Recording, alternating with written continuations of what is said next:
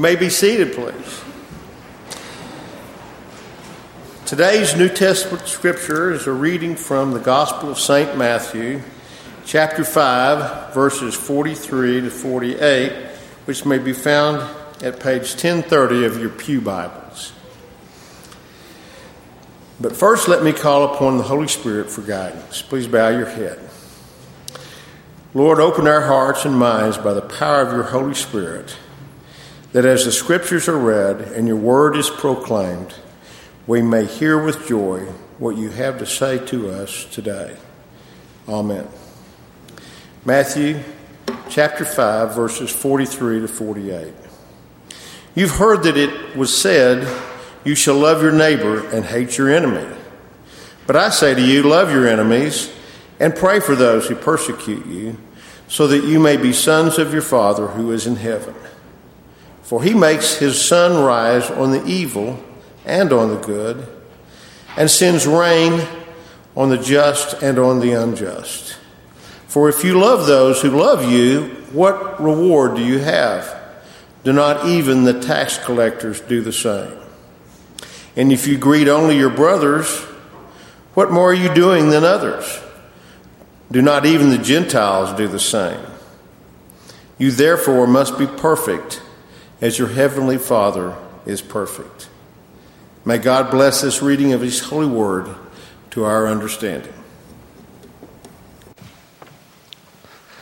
Thank you, Doug. It's great to be back. Uh, last Sunday, I was actually in Montemorelos, uh, Mexico, on a mission trip with some ophthalmologists from our community, uh, Dr. Avery Rush and Dr. Ryan Rush, if y'all know them. They have a wonderful practice. There's a picture of our team there. Uh, we went there to help do some eye surgeries. The, many Mexicans have horrible cataracts. The cataracts are so bad that they can't actually see. And so they do some cataract surgeries. And while they're in the pre op room, which I would call the anxious bench, while they're sitting there on the anxious bench, I will talk with with them and share the good news of God's love with them and pray for them, offer words of comfort to them. Uh, by God's grace, our medical team uh, was able to see over 200 patients. And there were three American pastors, uh, like myself, who were serving as evangelists, sharing the good news of God's love. Actually, um, you may know John Kohler. He's the Bible chair at Amarillo College. He was one of the others.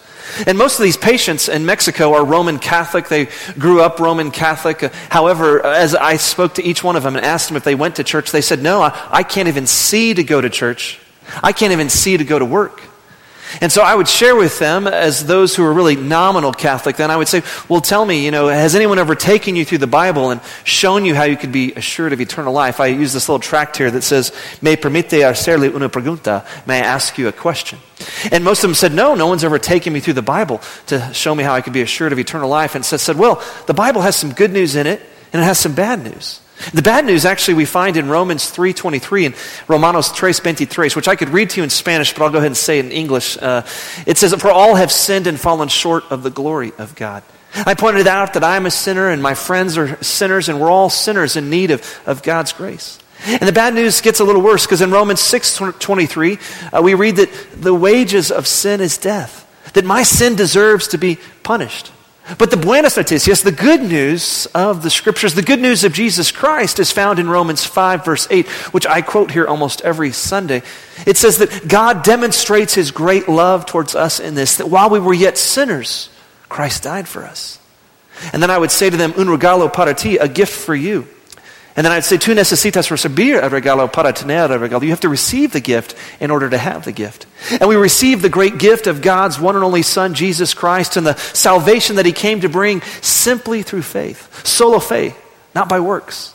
And then I would turn to Ephesians 2 8, 9, Efesios 2, 8 y 9, and I would read to them, which again in English says, For by grace you have been saved through faith, not of yourselves. It's a gift of God, not of works, lest anyone should boast. We receive the great gift God has given us, the gift of eternal life, the gift of a new life that we find in Jesus Christ simply by having faith in Him. And then I would ask him, is there anything preventing you from trusting in Jesus Christ as your Lord and Savior today? And to a person, every one of them shook their head and said, No, there's nothing preventing me. I said, Would you like to pray to receive Christ? Would you like to put your faith in Christ today? Of course, they're on the anxious bench, right? They're about to go into surgery, a little nervous and very receptive. They say, Yeah, I'd like to do that right now. And so I would pray with them to receive Christ. It was amazing. By God's grace, I was actually able to pray with over 80 people to receive Christ in just three days. And as they would leave the operation room, I would give them a Bible, Nuevo Testamento, a New Testament. And I would say, in, a, in tomorrow morning, we're going to take this patch off your eye, and you're going to be able to see again. And as you can see, now you can read God's Word again. And your life will be forever changed. You want to grow in your faith, you've got to read His Word, you've got to pray. So I want to give this to you as a gift so that you might read God's Word and, and learn what it means to follow Jesus more closely. Well, there was one afternoon, it was kind of funny. Um, David, uh, a pastor from Indiana, and I had actually spoken to the entire room. I would take a group of three or four and share the gospel with them, and, he would take a group of three or four. And, and, and within an hour, we had prayed with the entire room in the pre-op to, to come and receive Christ. It was amazing. And, and I was a little tired, and so was he. And so we got some water just to kind of refresh our throats and, and kind of uh, recuperate. And then John Kohler, the Bible chair from Amarillo College, walks in. And, and, and he, he didn't know the situation, but boy, he was eager to preach the gospel. And so he starts preaching to this whole room that had already received Christ. And, and I thought about telling him that they've already prayed, but I thought, well, you know, he's excited. I don't want to put, uh, put a wet blanket on his excitement there. And so he starts preaching. He begins to tell the story of Bartimaeus, the blind man that Jesus heals in the Gospel of Mark, right? And he's preaching with all of his heart and soul, and you can just tell he's, he's into it. And he's going, and, and finally he gets to the point of decision, and he says, now, just so he can get a sense of who knows Christ and who doesn't, he says, please raise your hand if you know Jesus as your Lord and Savior. And the whole room raised their hand. David and I started laughing.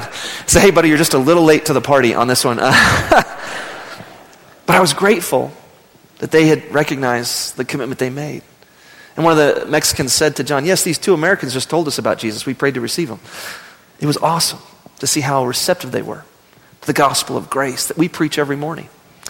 And then, uh, as I was talking to these different patients after they had prayed, I, I talked to this one woman, Maria. And I asked Maria, I said, Maria, what is it going to mean to you to be able to have sight again, to be able to see again? What's that going to mean to you? And with tears in her eyes, she says, It means I'm going to be able to read God's Word again so that I might know more of who God is and who God wants me to be. In gratitude for God's amazing grace, let's turn to God's Word so that we might learn more of who God is and who, who God's calling us to be this morning. I invite you to turn in your Bibles, your Pew Bibles, to Numbers chapter 13. It may be found on page 154. Numbers chapter 13, beginning at verse 25. But before I read God's Word, let's, let's call upon His Spirit again to open our hearts and minds at the reading and the preaching of His holy Word. Please join me as we pray. God, I'm so grateful that these last, this last week I was able to pray, and so was John and David, to pray with so many people who made a heartfelt commitment to you. And Lord, I thank you that as we share with them, that as we read your word, we grow in our faith. We learn more of who you are and, and who you're calling us to be. And so, God, I pray that we as a congregation at 1100 South Harrison in Amarillo, Texas, as we read your word this morning, give us eyes to see, and give us ears to hear, and a heart that might be opened and transformed at the reading and the preaching of your holy word. And the words of my mouth and the meditation of all of our hearts be acceptable in your holy sight. Through your Son's precious name we pray, and all God's people said, Amen. Numbers chapter 13, beginning at verse 25. It may be found on page 154 of your red Pew Bible, page 154. Listen to the word of the Lord.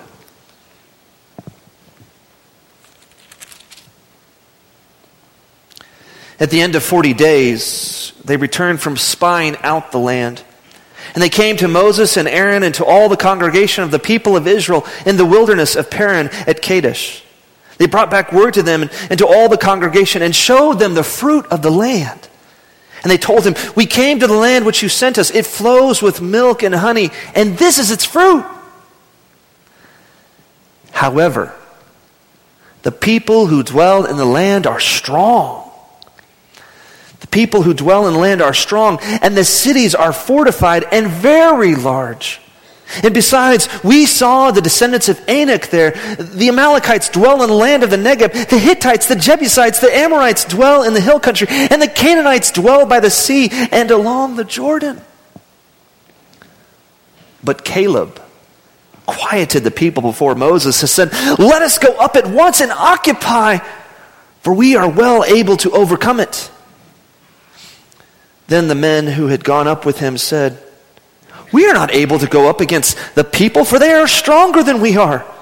So they brought to the people of Israel a bad report of the land that they had spied out, saying, The land through which we have gone to spy it out is a land that devours its inhabitants. And all the people we saw in it are of great height. And there we saw the Nephilim, the sons of Anak, who come from Nephilim. And we seemed to ourselves like grasshoppers, and so we seemed to them. Then all the congregation raised a loud cry, and the people wept that night. And all the people of Israel grumbled against Moses and Aaron. The whole congregation said to them, Would that we had died in the land of Egypt or would that we had died in this wilderness. Why is the Lord bringing us into this land to fall by the sword? Our wives and our little ones will become a prey. Would it not be better for us to be back and go back to Egypt? And they said to one another, Let us choose a leader and go back to Egypt. Then Moses and Aaron fell on their faces before all the assembly of the congregation of the people of Israel. And Joshua the son of Nab, Nun, and Caleb the son of Jephunneh, who were among those who had spied out the land, tore their clothes and said to all the congregation of the people of Israel, The land which we passed through to spy it out is an exceedingly good land. If the Lord delights in us, he will bring us into this land and give it to us, a land that flows with milk and honey. Only do not rebel against the Lord, and do not fear the people of the land for they are bread for us. Their protection is removed from them, and the Lord is with us. Do not fear them. Then all the congregation said to stone them with stones. But the glory of the Lord appeared at the tent of the meeting to all the people of Israel. And the Lord said to Moses, How long will this people despise me? And how long will they not believe in me? In spite of all the signs that I have done among them, I will strike them with the pestilence and disinherit them. And I will make of you a nation greater and mightier than they. But Moses said to the Lord, Then the Egyptians will hear of it for you brought up this people in your might from among them, and they will tell the inhabitants of this land, They have heard that you, O Lord, are in the midst of this people. For you, O Lord, are seen face to face, and your cloud stands over them, and you go before them in a pillar of cloud by day and in a pillar of fire by night. Now, if you kill this people as one man, then the nations who have heard your fame will say, It is because the Lord was not able to bring this people into the land that he swore to give to them, that he has killed them in the wilderness. And now, please, let the power of the Lord be great, as you have promised, saying, The Lord is slow to anger and abounding in steadfast love, forgiving iniquity and transgression. But he will by no means clear the guilty, visiting the iniquity of the fathers on the children to the third and the fourth generation. Please pardon the iniquity of this people according to the greatness of your steadfast love, just as you have forgiven this people from Egypt until now. Then the Lord said, I have pardoned according to your word. But truly, as I live, and as all the earth shall be filled with the glory of the Lord, none of the men who have seen my glory and my signs that I did in Egypt and in the wilderness, and yet have put me to the test these ten times, and have not obeyed my voice, none of them shall see the land that I swore to give to their fathers, and none of those who despised me shall see it. But my servant Caleb, because he has a different spirit and has followed me fully, I will bring him into the land into which he went and his descendants shall possess it. Now, since the Amalekites and the Canaanites dwell in the valleys, turn tomorrow and set out for the wilderness by the way to the Red Sea. Here ends the reading of God's word. As the prophet Isaiah tells us, the grass withers and the flower fades. But the word of our Lord stands forever. This is the word of the Lord. Thanks be to God. Moses prays, Please pardon the iniquity of this people according to the greatness of your steadfast love, just as you have forgiven this people from Egypt until now. Can you believe that? Can you believe Moses is praying for the people of Israel who are just about to stone him? I mean, they just picked up stones to stone Moses. And we read earlier that when, the report came, they decided, hey, let's go back to Egypt. Let's get a new leader and head back to Egypt. They have rejected Moses' leadership and they've chosen to stone him, to kill him. And yet, Moses prays for the people that God might pardon them. Moses prays for the people who have been grumbling against him ever since they left Egypt. In Exodus chapter 14, the people of Israel grumble against Moses when they get to the shore of the Red Sea and they see Pharaoh's army coming. In the very next chapter, in Exodus chapter 15, the Israelites grumbled against Moses at Marah because the water was bitter. In Exodus chapter 16, the Israelites grumbled against Moses when they didn't have the right food to eat. And they didn't get enough food to eat. And then in Exodus chapter 17, the very next chapter, the Israelites grumbled again against Moses when they didn't have any water to drink. And in Numbers 11, the Israelites grumbled against Moses at Taberah. Now, in Numbers 13 to 14, the Israelites are grumbling against Moses because the people in the promised land are too tall and their cities seem to be too fortified for them to overcome them. Even though God has promised them that land, even though their descendants, Abraham, Isaac, and Jacob, were promised that land and they're buried in that very land, they're too afraid. And so they grumble and grumble against Moses. Grumble, grumble, grumble. That's all the Israelites seem to do. Reminds me of the story of the monk who uh, joined a monastery and had to take a vow of silence. And so he took this vow of silence, and after 10 years, he was finally able to speak a word, to give what his thoughts were to, the, to his superior. And, and so he only said two words. He said, Food, bad. Well, he had another 10 years to be silent, uh, to think and meditate on what God might have to say to him. And he came back to his superior and said, bed hard. Well, he gave him another 10 years to meditate and think about all that is happening in this monastery. And finally, 10 years later, he comes back and he says, I quit. Which the superior says, Well, it doesn't shock me. All you've done is grumble since you got here. grumble, grumble. Moses has been enduring the grumbling of the Israelites ever since they left Egypt. And in verse 4 of chapter 14, the people say, Let us choose a leader and go back to Egypt. The people of Israel have rejected the godly leadership of Moses, even though God used Moses to lead them out of Egypt, out of slavery, through the Red Sea, into the promised land. And yet they continue to grumble against Moses.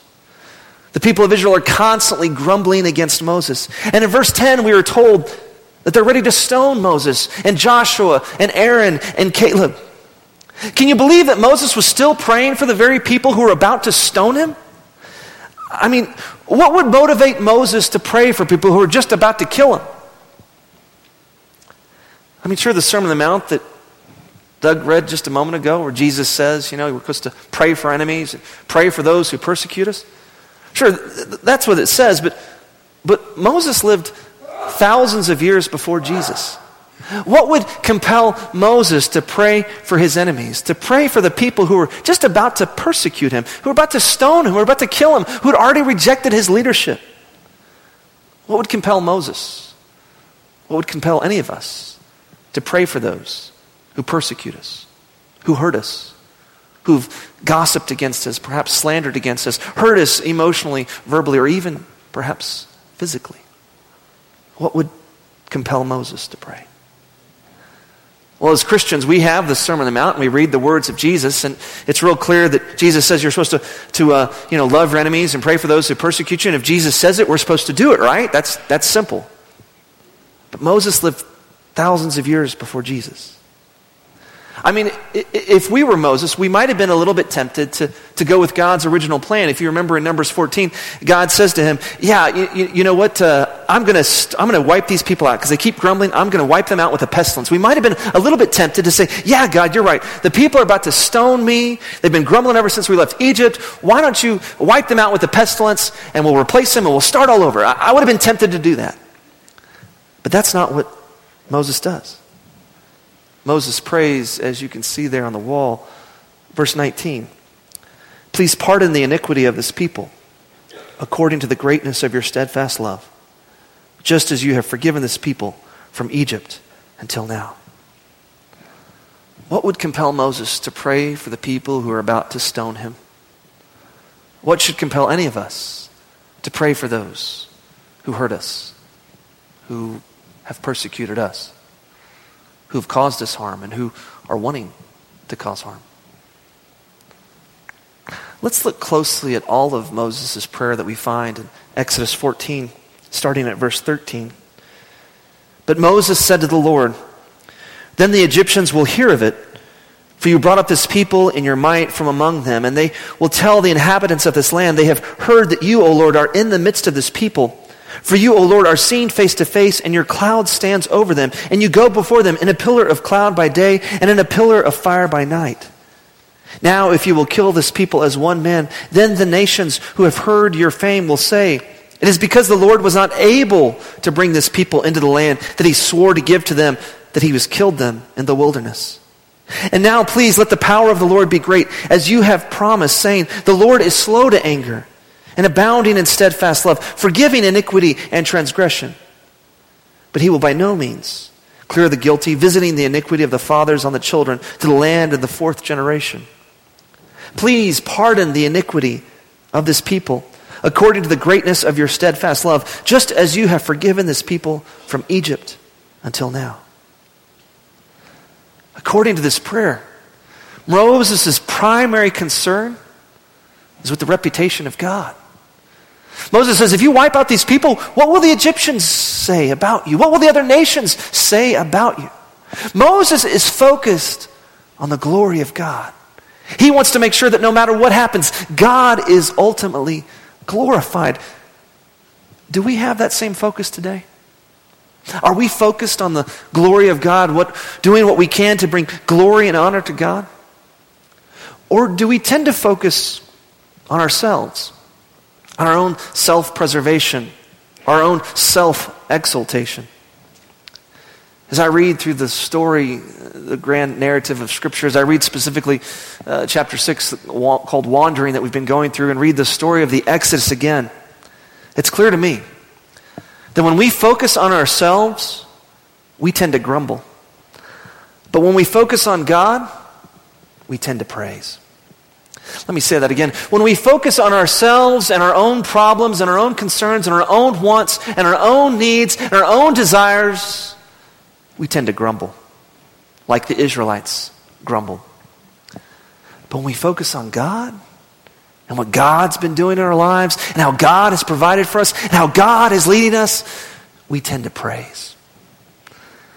Moses, Aaron, Joshua, and Caleb, they were focused on God not on the height of the people in, in the promised land. They were focused on God and how God had delivered them previously from Pharaoh, who had the most powerful army in the ancient world. And they thought to themselves, if God did that for us, then surely God can deliver us and lead us into this promised land that He has offered to us.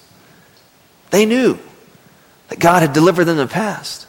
Every morning they woke up to, to manna to eat, bread from heaven, and they knew that God was providing for them. That when they were thirsty, God had provided water for them. They knew that God was with them, leading them. Their eyes were focused on God and not on their problems.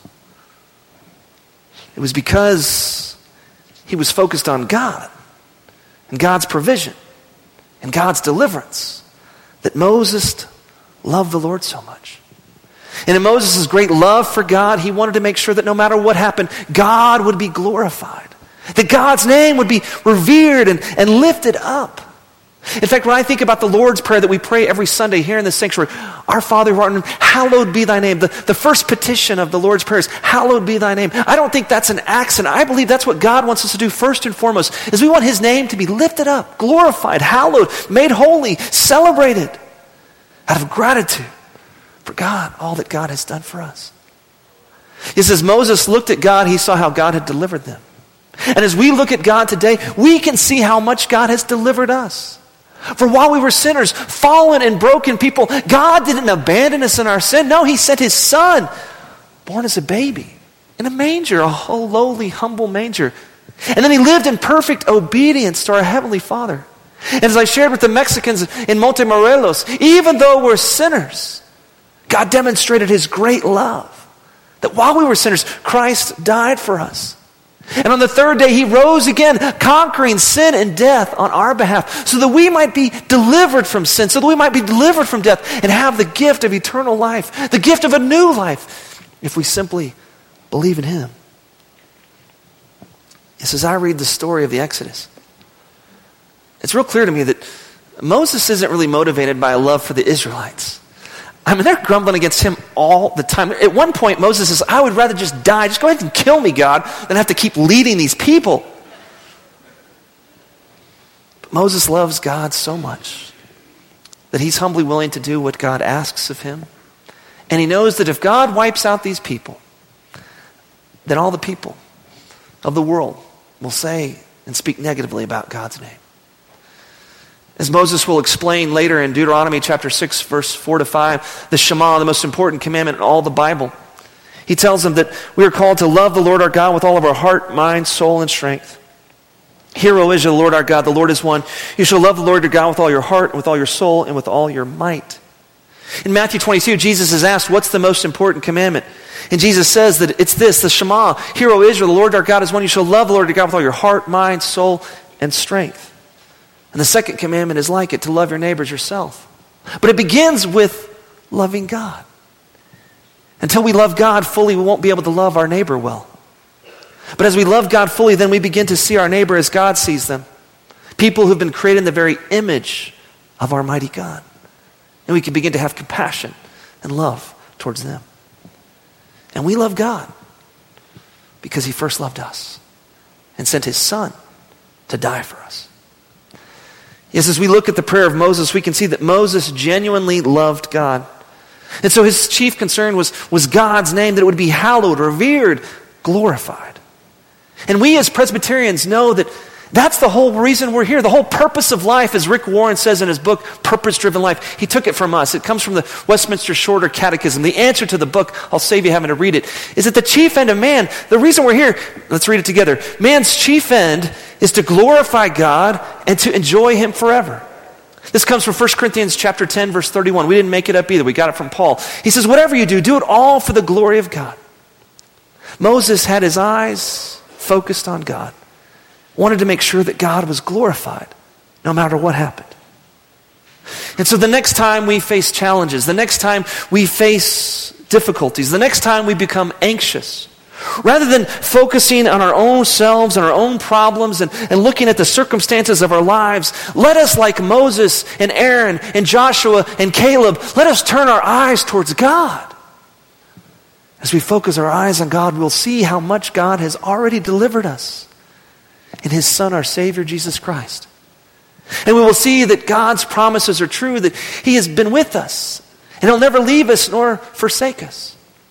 Notice that in this prayer that Moses prays, he actually quotes the Word of God. He quotes Exodus 34 in this prayer when he says that God is slow to anger and abounding in steadfast love, forgiving iniquity and transgression. As we pray to God, as we focus our hearts and minds on God, we turn to the Word of God so that we might, like Moses, pray the Word of God. As we pray the Word of God, we'll ask ourselves, God, how might you be glorified in this situation?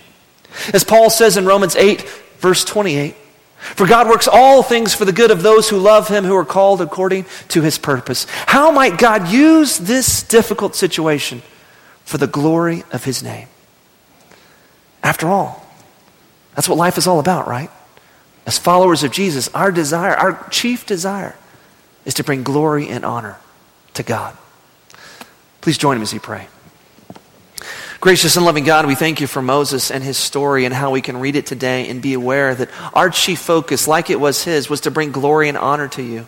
So, God, even though we t- face difficult circumstances and we have challenging times here on this earth, Lord, I pray that you might help us, like Moses, like Joshua, like Caleb, like Aaron. May we focus our hearts and minds on you. And may we be reminded as we read your word how often you have delivered us in the past and how we know your promises to be true. And that you're a God who is with us and ultimately for us in Jesus Christ. And for that we give you thanks and praise. O oh Lord, may our lives seek to bring glory to you in all that we say and do. In your Son's precious name we pray, and all God's people said,